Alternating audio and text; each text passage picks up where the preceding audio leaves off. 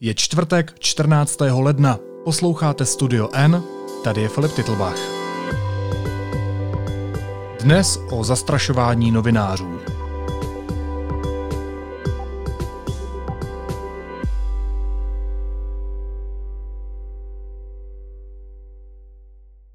V posledních dnech se to stalo několikrát, když byla ve Vysokých Tatrách i doma. Na podezřelé auto upozornila policii. Před chatou, ve které na začátku ledna bydlela s rodinou, stálo nejméně dva dny SUV, ve kterém seděl neznámý muž. V zaparkovaném autě strávil každý den asi 8 hodin a pořizoval si fotografie. Sledoval naší kolegyni, investigativní reportérku Moniku Tódovou ze slovenského deníku N. Hostem je šéf-redaktor Matúš Kostolný. Ahoj Matúši. Ahoj, pozdravujem tě. Když jsme se tady spolu naposledy bavili, tak jsem si myslel, že s pádem Ficovy vlády, s Marianem Kočnerem za mřížemi a, a s masivním zatýkáním vlivných lidí, oligarchů, policistů, soudců, že už tahle mafiánská éra skončila. Ona neskončila? Mm, no, úprimne, uh, aj ja som si myslel, že, že niečo takéto sa nezopakuje aspoň tak rýchlo, lebo tá spomienka na to, ako to dopadlo uh, pred takmer troma rokmi, keď zavraždili Jana Kuciaka, je vlastne stále ešte veľmi čerstvá. A tiež sa to začínalo takto, že sledovali novinárov, uh, že, im, že sa im vyhrážali, že na nich budú zbierať špínu a že na nich ako keby budú hľadať uh, čokoľvek, čo sa dá nájsť. A toto, že sa to takto vrátilo, je, musím povedať, že teda ma to výrazným spôsobom zasiahlo. Veľa ešte nevieme, lebo je to čerstvé, čiže bude sa to ešte určite vyvíjať a, a, a môže sa to všelijakým spôsobom ešte zvrtnúť, ale na tvoju otázku je odpoveď podľa mňa jednoznačná. Myslieť si, že, uh, že, že mafiánske praktiky alebo že zlo tu páchal iba Marian Kočner a že s odchodom uh, Roberta Fica do opozície uh, a odchodom Roberta Kaliňáka z, z politiky, e, že sa to skončilo, by bolo vlastne naivné a, a v podstate je úplne jasné, že takto nemohlo byť. Predsa vieme, že tu na Slovensku celé roky to neboli iba Marian Kočner, to boli uh, podobní ľudia ako Marian Kočner, ktorí, mali, uh, ktorí sa prejavovali v iných veciach.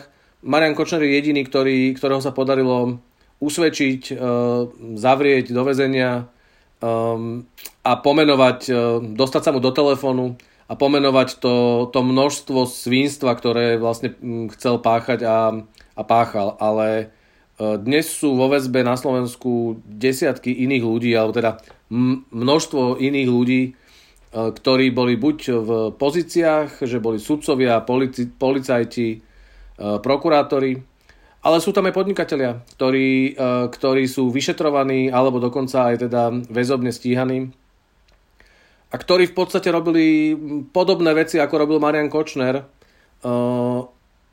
a je úplne jednoznačné, že ani to nie sú všetci. Že, že ten, e, to mafiánske Eldorado, ktoré tu za tie Ficové roky sa rozvinulo a prebujnilo, tak v tom prostredí sa vedeli hýbať viacerí ľudia, a, a určite teda uh, sú mnohí z nich stále aktívni. Napriek tomu, alebo práve preto, ma stále prekvapuje, že by chceli zopakovať tú, tú chybu, ktorú urobili pri Jánovi Kuciakovi. To, akože, neviem to inak vlastne pochopiť iba tak, že je to teda buď prejav totálneho zúfalstva a že človek, ktorý je zahnaný do kúta, tak, e, tak vlastne je schopný robiť aj mm, nebezpečné hlúposti alebo je to jednoducho prejav hlúposti. No. Kdy a jak si Monika uvědomila, že ji někdo sleduje? Tak hovoriť za ňu je, je veľmi, ako povedal by som, že komplikované, ale, uh, ale zistila to v tých Tatrách, alebo teda naplno si to uvedomila v tých Tatrách, kde, kde naozaj uh, dva dní za sebou uh, sa hýbali dve autá, ktoré ju vlastne sledovali a videla, že si, že si ju aj fotia. Uh, potom sa to zopakovalo aj v ďalších dňoch, ale to sa ho rozprávame naozaj, že veď ona v tých Tatrách bola po, po novom roku, čiže rozprávame sa o posledných dvoch týždňoch. Uh, nehovorila mi o tom, že by, že by mala pocit, že ju niekto sleduje predtým. Um, je to veľmi... veľmi citlivá vec, pretože uh, neviem, či si to vlastne ľudia dokážu úplne predstaviť a uvedomiť. Neviem, či si to vlastne dokážeme my dvaja predstaviť a uvedomiť, keď sa o tom rozprávame, pretože um, podľahnúť predstave, že, že, že ťa niekto sleduje, je relatívne ľahké. Myslím si, že uh, sám to môžem po, pomeno, po, povedať, ako to vlastne cítim teraz ja, že za posledné dni sa tiež oveľa viacej pozerám uh, a to teda chodím výrazne málo, do, málo von, ako všetci sme vlastne zavretí, ale, ale ten pocit neistoty alebo vlastne takého nejakého nejak, niečoho um, nepríjemného či čakajúceho za rohom, tak uh, ten cítim aj ja posledné dni. Čiže uh, podľahnúť tomu, že vás niekto sleduje, je relatívne ľahké a keď ste novinára robíte na najväčších kauzách uh, v celej krajine, tak, tak to môže byť, povedal by som, že um, ľahko predstaviteľná na záležitosť. Myslím, že tak skúsený novinár, ako je Monika, novinárka, ako je Monika, ktorá s tým mám uh, množstvo skúseností alebo teda nepríjemných zážitkov, tak funguje niečo také, že si vlastne hovoríte, že nemôžem byť paranoidný. Čiže e, snažíte sa vlastne mm, naozaj si nejak ako keby overovať tie veci, že ako to, ako to naozaj je, alebo teda nepodlahnúť panike. Z tohto pohľadu je podľa mňa veľmi dôležité, že, že teda Monika si to v tých Tatrách všimla a v nejakom bode zavolali e, policiu a nám za tými autami, ktoré tam na ňu čakali, e, prišla normálne hliadka policie, jedno auto stihlo odísť, a druhé auto normálne dostalo pokutu za to, že nerešpektovalo uh, epidemické, uh, epidemiologické na, teda opatrenia, lockdown a nevedelo vysvetliť, že čo to auto robí v Tatrách, keď má, malo by byť v Bardejove. Čiže ten človek, ktorý ju sledoval, dostal pokutu. Monika ho má nafotené, má nafotené to auto. Čiže z tohto pohľadu si myslím, že to je dôležité, že, že je to taký záchytný bod, že to nie je len nejaký typ um, nejakého, nejakého predstavy alebo teda nejakej, nejakého zlého pocitu, ale to je naozaj, že povedal by som, že hmotný dôkaz toho, že sa to tam že sa to v nejakej podobe deje. No a potom, ešte sme o tom nehovorili, ale vlastne do toho potom zrazu prišiel, prišiel text e, od Roberta Fica, bývalého premiéra, ktorý mi včera ráno poslal teda jeho tlačový odbor alebo jeho hovorca, mi včera ráno poslal text, ktorý chcel zverejniť u nás v denníku N. Už, samo, už to samo o sebe je, je zvláštne, pretože Robert Fico mm, denník N vyslovene neznáša a vlastne odmieta odpovedať na naše otázky, považuje nás za, za, za zlo a za prostitútky novinárske a podobne. A zrazu teraz posiela teda text, ktorý by chcel zverejniť u nás. Nikdy predtým to nerobieva, alebo teda ak to urobil, tak a, tak veľmi vo výnimočnej situácii, že by sa s nami vôbec rozprával. A teraz zrazu poslal text, no tak už to sa mi zdalo byť zaujímavé.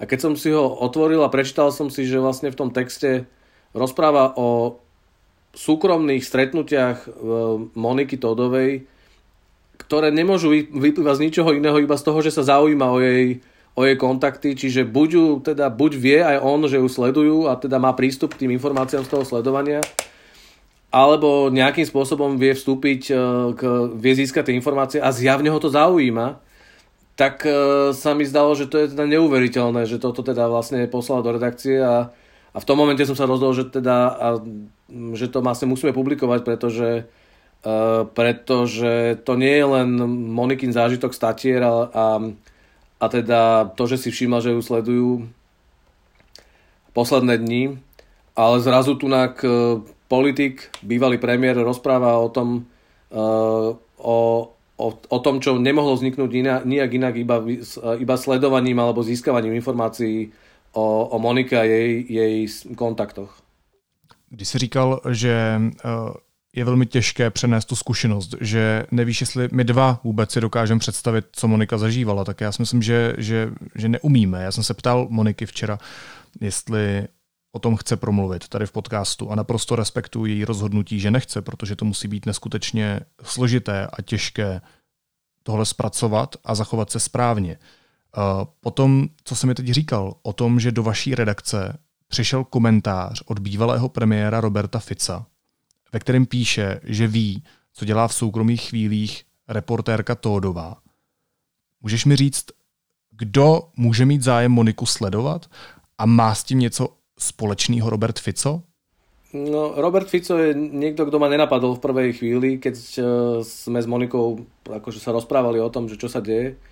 A ten jeho komentár musím povedať, že ma veľmi prekvapil, pretože um, on sa k tomu vlastne prihlásil, keď teraz tvrdí, že to, že to tak nie je a že si to vymýšľame, ale, ale on vstúpil do hory pre mňa ako prekvapivý moment, lebo teda myslel som si, že politici sú v týchto veciach opatrnejší a špeciálne teda po tom, čo Robert Fico zažil uh, s Jánom Kuciakom a keď sa ukázalo, že, že za jeho vlády ľudia, ktorí zodpovedali sa jemu, čiže policia, policajti, prokurátori, nesledovali len Jana Kuciaka, ale sledovali 27 novinárov, medzi nimi aj Moniku, to si pripomeňme, že jednoducho na zozname Mariana Kočnera bola Monika dlhé roky na prvom mieste ako jeho hlavný nepriateľ a potom vlastne ten známy telefonát, keď telefonuje Marian Kočner a nadáva Janovi Kuciakovi a hovorí mu, že ho, že ho, dost, že ho postavil na prvé miesto, že už predbehol aj Todovu.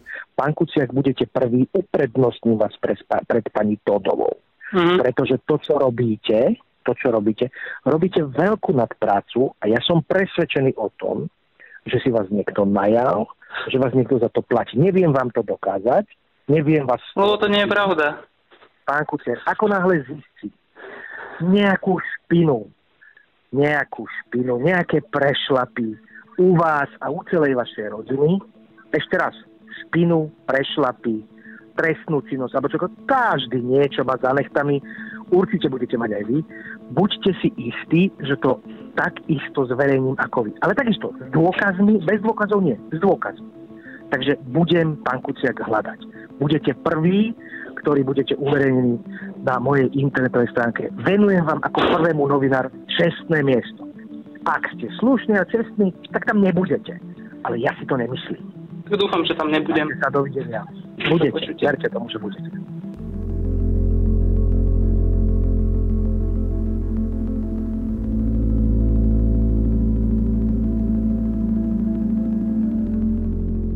Čiže uh, za vlád Roberta Fica sa tu vyhrážali novinárom, policia nič nerobila, sledovali novinárov, vtedy mali rozpracovaných 27 novinárov, um, sledovali vtedy Moniku, poznáme už vlastne tie výsledky toho sledovania, čo si vtedy písali, čo sa dialo, akým spôsobom, uh, čo vlastne chceli zistiť.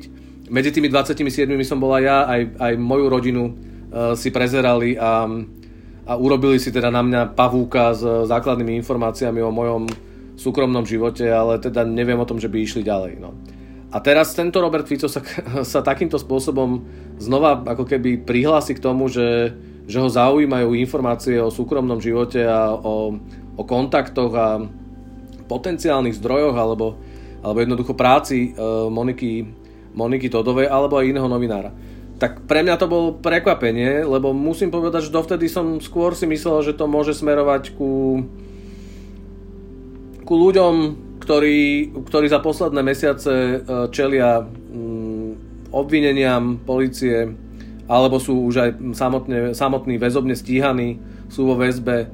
Mm, ku ľuďom, o ktorých Monika za tie posledné mesiace napísala e, dôležité texty, je treba povedať, že bol to denní gen a bola to Monika, Todova, ktorá vlastne väčšinu, väčšinu zásadných informácií, ktoré boli zlomové e, v tom e, pátraní a vyšetrovaní potom, ako fungoval štát za vlád Roberta Fica, ako fungovala mafia za, za vlád Roberta Fica, to všetko napísala väčšinou Monika a väčšinou denní gen. Čiže myslel som si, že to môže byť e, ako keby snaha mm, pomstiť sa. No. Tak a teraz, keď do toho vstúpil Robert Fico, tak mi vyskočil v hlave Robert Fico strávil podľa všetkého Silvestra a teda nejaké dní potom, čiže po Vianociach asi išiel do Dominikánskej republiky a, a keď e, zomrel bývalý policajný prezident Milan Lučanský, čo spôsobilo na Slovensku relatívne veľmi silnú a emotívnu reakciu a zrazu sa obrátila ako keby verejná časť verejnosti zrazu obrátila pohľad na, e, na tých zatýkaných ľudí, ktorí boli zatýkaní za to, že boli skorumpovaní alebo pracovali pre mafiu namiesto toho, aby pracovali pre štát, tak zrazu z Milana Lučanského sa stal martýra a pomaly mm, obeď policajné represálie a teda človek, ktorého vo vezení zatkli a ktorého vo vezení neprávom ho držali vo väzbe. Pritom tie obvinenia sú, povedal by som, že veľmi silného charakteru a tam svedčí viacero bývalých kolegov Milana Lučanského, ktorí rozprávajú o konkrétnych sumách, ktoré, ktoré bral, o konkrétnych paušálnych odmenách, o ktoré dostával od mafie za to, že e, neboli stíhaní, za to, že mohli robiť páchať zločiny a vedeli, že ne, nebudú nikdy, nikdy postihovaní. No tak e, vtedy sa Robert Fico z tej Dominikánskej republiky ozval, natočil také video s lampou e, a, a súčasťou toho videa už vtedy viem, že som teda bol veľmi z toho znepokojený, lebo rozprával o generálovi Lučanskom rozprával o tom, že ako to je spolitizované, ako sú to vlastne všetko obete politických procesov ale v jednom bode zrazu povedal, že, že tu sú konkrétni, zodpovední, konkrétni viníci a menoval prokurátorov a menoval aj konkrétne Moniku Todovu a Mareka Vagoviča, čo sú, povedal by som, že e, dve najsilnejšie investigatívne mená e, na Slovensku. A vlastne povedal, že sú to hyeny a po, viac menej pomaly vyzval ľudí, aby, aby sa im, aby jednoducho ich potrestali za to, že čo robia, ako zle, e, ako ako sa podielajú na, na tých politických, podľa neho politických procesoch. Tak už vtedy som, som reagoval, že to je nehorázne, aby e, politik, ktorý sa tvári stále, že je súčasťou demokratickej politiky, aby vlastne vyzýval na lynč novinárov, konkrétnych novinárov, ale aj prokurátorov, lebo tí prokurátori a policajti, ktorí zatýkajú, zatýkajú a znášajú obvinenia proti svojim bývalým kolegom alebo sudcom alebo prokurátorom, tak znova, tak e, myslím si, že si to ani nevieme predstaviť, aké to musí byť, pretože je to... Nevieme, akože na jednej strane nevieme ani odhadnúť, že aké boli ich vzťahy predtým a kto všetko v tej policii, prokuratúra na súdoch, kto všetko uh, vlastne je súčasťou toho mafiánskeho sveta a nevieme o tom. Ale na druhej strane nevieme si ani predstaviť to, že to nie je bežná vec zatknúť bývalého policajného prezidenta, svojho nadriadeného, svojho kolegu a, a, a ustáť to aj ľudský, aj, aj profesionálne. Čiže ten, tá snaha nasmerovať zlosť ľudí a ne, ako keby nespracovanú agresivitu na konkrétnych ľudí je, je hrozne nebezpečná a v momente, keď to Robert Fico v tom videu z tej Dominikánskej republiky urobil, tak som si hovoril, že toto je veľmi nebezpečné, pretože ehm, my nevieme odhadnúť, že akým spôsobom to vlastne spracuje kto a čo sa stane. No a povedzme si, že za 10 dní na to sa, ehm, sa zistí, že Moniku niekto sleduje a, a Robert Fico napíše text, ktorým sa vlastne k tomu prihlási a, a splieta tam naďalej uh, absolútne fantasmagorie o tom, že, že tu existuje nejaká justično-mediálna skupinka, ktorá ovplyvňuje rozhodnutia súdov a, a dohadujú sa potajme nejakí novinári, novinári, ako keby chcel naznačiť, že novinári prikazujú prokurátorom a policajtom a sudcom, že koho majú zatknúť a koho nemajú zatknúť. To je... Mm, rozumiem, že nejaká časť verejnosti to, to môže akože považovať za realistickú záležitosť, ale, ale je to absolútne mimo reality. To tak nefunguje a to každý, kto kto aspoň trocha nad tým rozmýšľa, tak musí vedieť, že OK, že veď novinári svoju, robia svoju robotu a snažia sa získať čo najviac informácií, snažia sa ich publikovať a, a áno, verejným publikovaním tých informácií sa snažíte vytvoriť nejaký typ e, tlaku alebo, alebo teda e, zmeniť nejakým spôsobom, e, ovplyvniť to dianie, ale vaše možnosti sú limitované presne tým, že to zverejníte a, a, a nejakým spôsobom na to budú potom ďalej reagovať ďalší aktéry, nakoniec štát. A áno alebo nie. Ale možnosť nás, novinárov, rozhodovať o tom, že kto má ísť do väzby, kto nemá ísť do väzby, koho treba stíhať, koho netreba stíhať, sú nulové. My jednoducho, my nie sme vyšetrovateľia, my nie sme prokurátori, my nie sme sudcovia a ani si to nemyslíme a ani sa tam, ani sa nimi nikdy nestaneme. Víš, u nás existuje řada lidí, kterým vadíme, bez pochyby.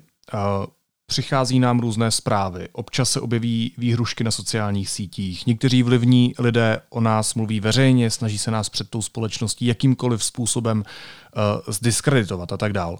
Ale to, co my nemáme, tak to je přímá zkušenost s tím, že by u nás někdo nechal chladnokrevně zabít novináře a stalo by se to. Já si vzpomínám, že někdy v roce 2002, pokud se nepletu, uh, tak jsme k tomu byli blízko, když policie vyšetřovala přípravu vraždy Sabiny Slonkové. Tehdy pracovala v Mladé frontě dnes. Nestalo se to naštěstí. Kam tím ale mířím? I když vnímáme, že tady vždycky nějaké riziko je, tak my tu nemáme ten precedens. My tu nemáme tu bezprostřední zkušenost. Je tenhle moment pro vás klíčem k tomu, jak brát tyhle hrozby vážně? Stavíte se k tomu od té doby jinak i v tomhle případě sledování Moniky Tódové? Je to tak. Je to tak. Uh, um, už asi neviem, ako by to bolo, keby sme nezažili tú situáciu s Janom Kuciakom a Martinou Kušnírovou, ale teraz viem povedať jednoznačne, že okamžite sa mi pred očami uh, odohral znova ten príbeh uh, Jana Kuciaka. Uh, všetko to, čo sme zistili odvtedy, čiže všetky tie sledovania, vyhrážky, E, to, že, e, to, že vlastne tí ľudia boli schopní alebo plánovali e, odstaviť aj iných ako len Jana Kuciaka. To, že vlastne sa to mohlo stať kľudne niekomu ďalšiemu. To všetko samozrejme mi okamžite naskočilo a, a, a neviem jednoducho to nevnímať. Čiže áno, berem to oveľa vážnejšie a oveľa, oveľa dramatickejšie, ako, ako by som to bral pred, pred vraždou Jana Kuciaka uvedomujem si svoju mm, nemožnosť zabrániť tomu, čiže je, je to hrozne nepríjemné fungovať v režime, keď vieš, že, že my nevieme tomu zamedziť. My jednoducho nemáme policajný, policajnú ochranu a teda povedzme si pravdu, ani dlhodobo to ani nemôže fungovať. Akože to je takisto vlastne koniec tvojej investigatívnej práce, ak by si, ak by si mal mať neustálu policajnú ochranu. Čiže nejaký typ neistoty a, a strachu je, je prítomný a je prítomný oveľa viac, ako tomu bolo pred, e, pred vraždou Jana Kuciaka. Už raz sa to stalo, dovtedy sme si mysleli, že ani na Slovensku sa to nemôže stať, že to je niečo, čo vieme z Ruska alebo z Južnej Ameriky. Uh, stalo sa to. Ja som naozaj optimista a pozitívne naladený človek, čiže ja by som si stále myslel, že tá jedna skúsenosť je tak dramatická. A dramatická nielen pre novinárov, ale pre celú spoločnosť. Aj v konečnom dôsledku aj pre politikov. Že nemôže to znamenať, že by to chceli zopakovať. Že to musí, naopak, že to musí znamenať, že, že by sme to nechceli že by sme to nechceli uh, zopakovať. Čiže ja chcem veriť tomu, že to je, um, že, sa to, že sa to nezopakuje, ale takéto momenty, ako zažívame tento týždeň, sú, sú desivé. Je to nepříjemné. Mm, Matuši, my nemůžeme zprostředkovat uh, pocity Moniky Tórový, ale tohle přece musí být hrozně složitý a náročný i pro tebe, jako pro šéf-redaktora, který rozhoduje o obsahu, který stojí za těmi lidmi, uh, který se staví za svoje novináře, který musí být nonstop nejistý, protože ty události nemůže ovlivnit a kdykoliv se něco může stát. Jak ty se s tímhle popasováváš? Říkáš, že jsi pozitivně naladěný člověk. To stačí to? Tak hovorí sa, že optimisti sú možno, že vlastne hlúpejší iba, ale mm,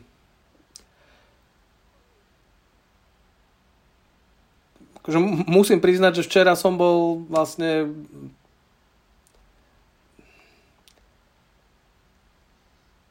Zasiahlo ma to viac ako čokoľvek e, iné za dlhý čas. A, a je to presne tak, ako hovoríš. Je to... Strašne by som chcel vedieť ochrániť mm, mojich kolegov. A teda sa nielen Moniku, všetkých. Akože strašne by som chcel mať možnosť nejakým spôsobom zabrániť tomu, aby, aby zlí, zlí ľudia, ktorí, sú, ktorí nemajú žiadnu brzdu, žiadnu kontrolu, aby, aby ohrozovali alebo aby sa im vyhrážali. Na druhú stranu, robím v médiách veľmi dlho a toto je súčasťou našej práce. Toto, je, toto sú praktiky, ktoré, ktoré mafia alebo kriminálnici alebo, alebo odporní politici eh, v nejakej podobe robia všade, vo všetkých krajinách sveta a teraz ide o to len, že či prekročia tú naozaj poslednú čiaru alebo neprekročia. a my musíme to zvládnuť. Akože my musíme byť pripravení na to uh, sa tomu postaviť. Čiže preto sme včera zverejnili ten text, uh, preto sme o tom napísali, pretože v skutočnosti si myslím, že to je jediný spôsob, ako, ako môžeme my uh, s tým zaobchádzať, pretože jedna cesta je, um, že strach zvíťazí a teraz to nehovorím vôbec, naozaj, znova, po tej vražde Jana Kuciaka sa na to pozerám aj ja úplne inak a, a taký ten arogantný majster sveta, ktorý mm, by poučko, te, teoreticky poučkovo hovoril, že, že nemôžete sa zlaknúť a musíte pokračovať ďalej, lebo to je presne to, čo chcú, aby ste sa zlakli, aby ste prestali to, to robiť. Tak e, po vražde Jana Kuciaka sa na to pozerám inak a myslím si, že je úplne v poriadku rozmýšľať nad tým, či to za to stojí, pokračovať ďalej je úplne v poriadku priznať si, že máme strach.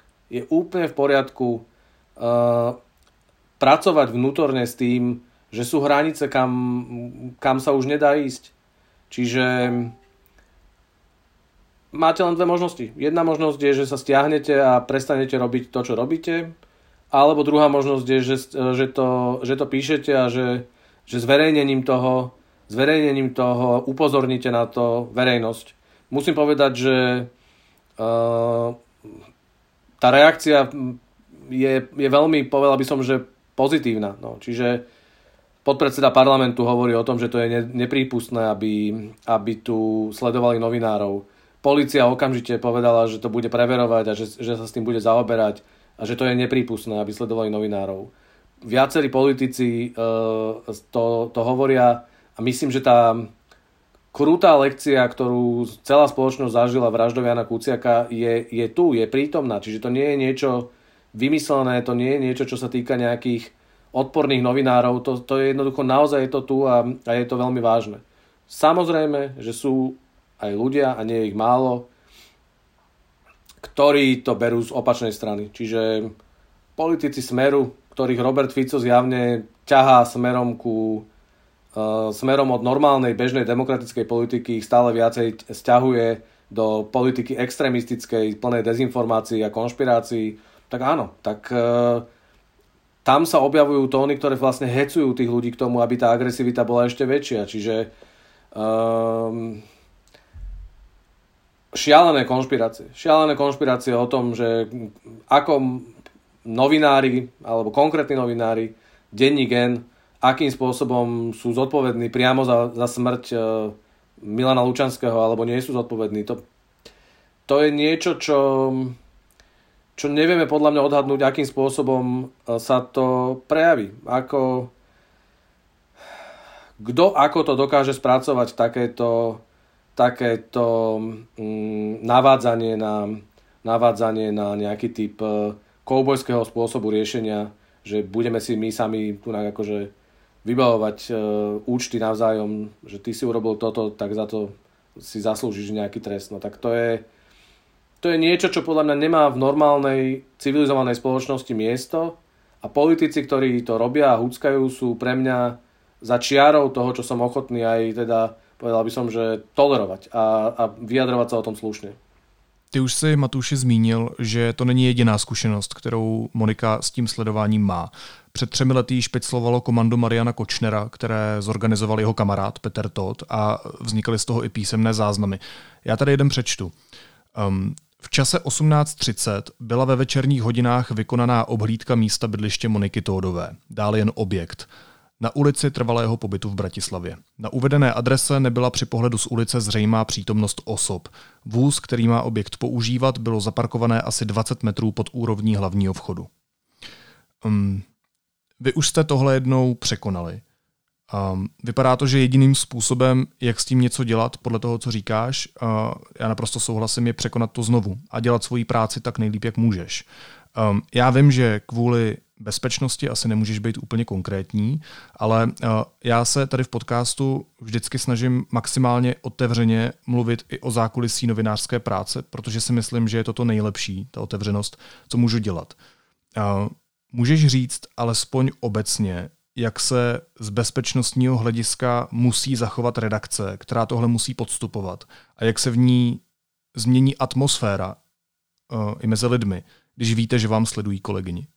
Protože upřímně ono se to dotýká i nás. Vím, že my sídlíme v Praze, vy v Bratislavě, zas tak často se nestýkáváme, ale musím říct, že i pro nás je to těžká situace a je to velmi nepříjemný sledovat i z té Prahy.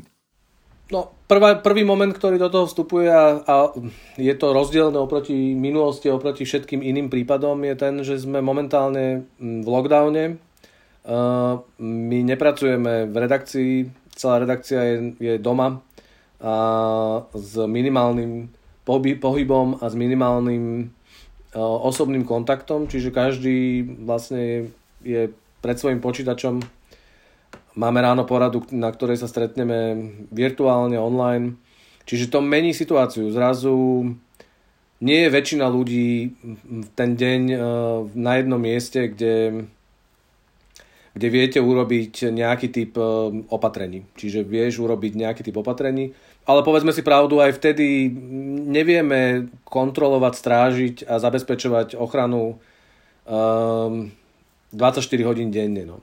Plus je ten rozmer, ktorý som už povedal predtým, že po vražde Jana Kuciaka viacerí novinári aj požiadali, alebo teda dostali, mm, dostali policajnú ochranu. Viem, že mm, veľmi rýchlo, každý asi individuálne, ale, ale mnohí o tom aj rozprávali verejne. Čiže jednoducho po pár dňoch e, prvého šoku e, tú policajnú ochranu odmietneš, pretože ak chceš pokračovať ako investigatívny novinár, tak e, nemôžeš prísť na stretnutie so zdrojom, ktorý ti ide rozprávať o, o nejakých e, zločinoch alebo o nejakých podvodoch. Nemôžeš prísť s policajtom. Nemôžeš vstúpiť do miestnosti alebo nehať policajta stáť pred e, dverami tej miestnosti, pretože tam končí tvoja investigatívna mm, práca. No. A a pokiaľ viem, tak všetci mm, tí kolegovia, ktorí to vlastne prežili vtedy s Jánom Kuciakom, tak pokračujú ďalej a teda neviem o tom, že by niekto z nich e, mal policajnú ochranu. No. Čiže tá, povedal by som, že istý typ uh, neochrany, tam, to je vlastne súčasťou tej práce, že jednoducho nedá sa to úplne urobiť. My sme sa o tom dnes rozprávali na porade s kolegami, no tak uh, jasné, že nikto z toho nie je šťastný a, a nikto z toho nie je, nie je to ľahké. Nie je to, nie je to ľahké. No tak na druhú stranu, nie je to prvý raz. Um, myslím si, že to, že sme to zverejnili, ja to považujem za dobrý krok, pretože minimálne jednoducho existuje niečo ako, ako, keby, ako verejná ochrana alebo teda nejaký typ uh, upozornenia na to, že to, že to tu je. Myslím si, že to musí byť šok pre spoločnosť, pretože tá trauma z vraždy Jana Kuciaka je čerstvá a, a tak ako si začal, no uh, myslel by som si, že sa to nebude opakovať. A teda stále verím tomu, že sa to nebude opakovať, ale že vlastne uh, že to bola taká, taká trauma a taká lekcia, že, že vlastne sa tomu budeme ako keby vyhýbať e, na kilometre. Takže s tým musíme nejakým spôsobom žiť a musíme s tým nejakým spôsobom pracovať. Um, nechcem to teda nejak cynicky akože zhrnúť do jednej vety, ale a priznal som teda, že aj mňa to včera zasiahlo viac ako ako bežne, že veľa, veľa situácií vlastne mm, prechádzam s pocitom, že áno, viem, toto bude pokračovať takto a už sa to stalo a mm, nie je čas na, nie je čas na emócie alebo na slzy alebo na, na neviem, vystrašené pohľady. Uh, ale napriek tomu by som povedal, že dá sa na to pozerať tak, že to, čo robíme, robíme tak dobre a takým spôsobom to prekáža um, mafiánom, kriminálnikom, grázlom, ktorí chcú uh, rozkrádať naďalej štát, uh, že sa uchylujú až tomuto. Že to je jednoducho, že idú až naozaj naozaj za čiaru toho, čo je podľa mňa prípustné a priateľné, čiže vyhražanie sa, zastrašovanie, sledovanie, vstup do súkromia, do, do, vlastne, do, do naj, akože najintimnejšej zóny uh, života. Dá sa na to pozerať, akože ide mi to teraz ťažšie, ale dá sa na to pozerať aj tak, že je to potvrdenie toho, to, čo robíme, je dôležité, robíme to tak dobre, že, že, že nevedia na tým mávnuť rukou, že nie sme iba malé muchy, ktoré, ktoré okolo toho veľkého slona alebo koňa e, obletujú a vlastne len raz za čas ich tým chvostom e, odloženie preč, ale Eh, že im, že im kazíme ich, eh, ich kšefty, že im kazíme ich, eh, ich podvody, že im naozaj dochádzajú sily a, a že sú zahnaní do kúta a preto sú schopní robiť aj takéto hnusnosti. Dá sa na to pozrieť aj tak. A určite je to súčasťou toho príbehu říká šéf redaktor slovenského deníku N. Matúš Kostolný. Matúši, moc ti děkuju a dejte na sebe všichni pozor, prosím. Ďakujem veľmi pekne a rád som, rád som sa s tebou rozprával. A teď už jsou na řadě zprávy, které by vás dneska neměly minout. Šéf státního zdravotního ústavu Pavel Březovský rezignoval kvůli kauze očkování. Na tiskové konferenci to řekl ministr Blatný. Od příštího týdne začínají lidé dostávat druhou dávku vakcíny. Ke včerejšímu datu bylo vykázáno přes 70 tisíc dávek. Registrace na očkování proti covidu začne v pátek 15. ledna v 8 hodin ráno. Hlásit se mohou starší 80 let přes web crs.uzis.cz a telefonní linku 1221. Německá ekonomika zpomalila v důsledku koronavirové pandemie o 5%, informoval o tom Spolkový statistický úřad. Podobný propad byl v roce 2009, kdy se německé HDP v reakci na finanční krizi propadlo o téměř 6%. Předsedové středočeské a moravskosleské trikolory končí ve funkci. Předseda hnutí Václav Klaus mladší podle nich direktivně zasahuje do složení kandidátek pro sněmovní volby a šéfka sněmovny reprezentantů Spojených států Pelosiová formálně podepsala ústavní žalobu na prezidenta Trumpa. Stalo se to poté, co sněmovna žalobu schválila.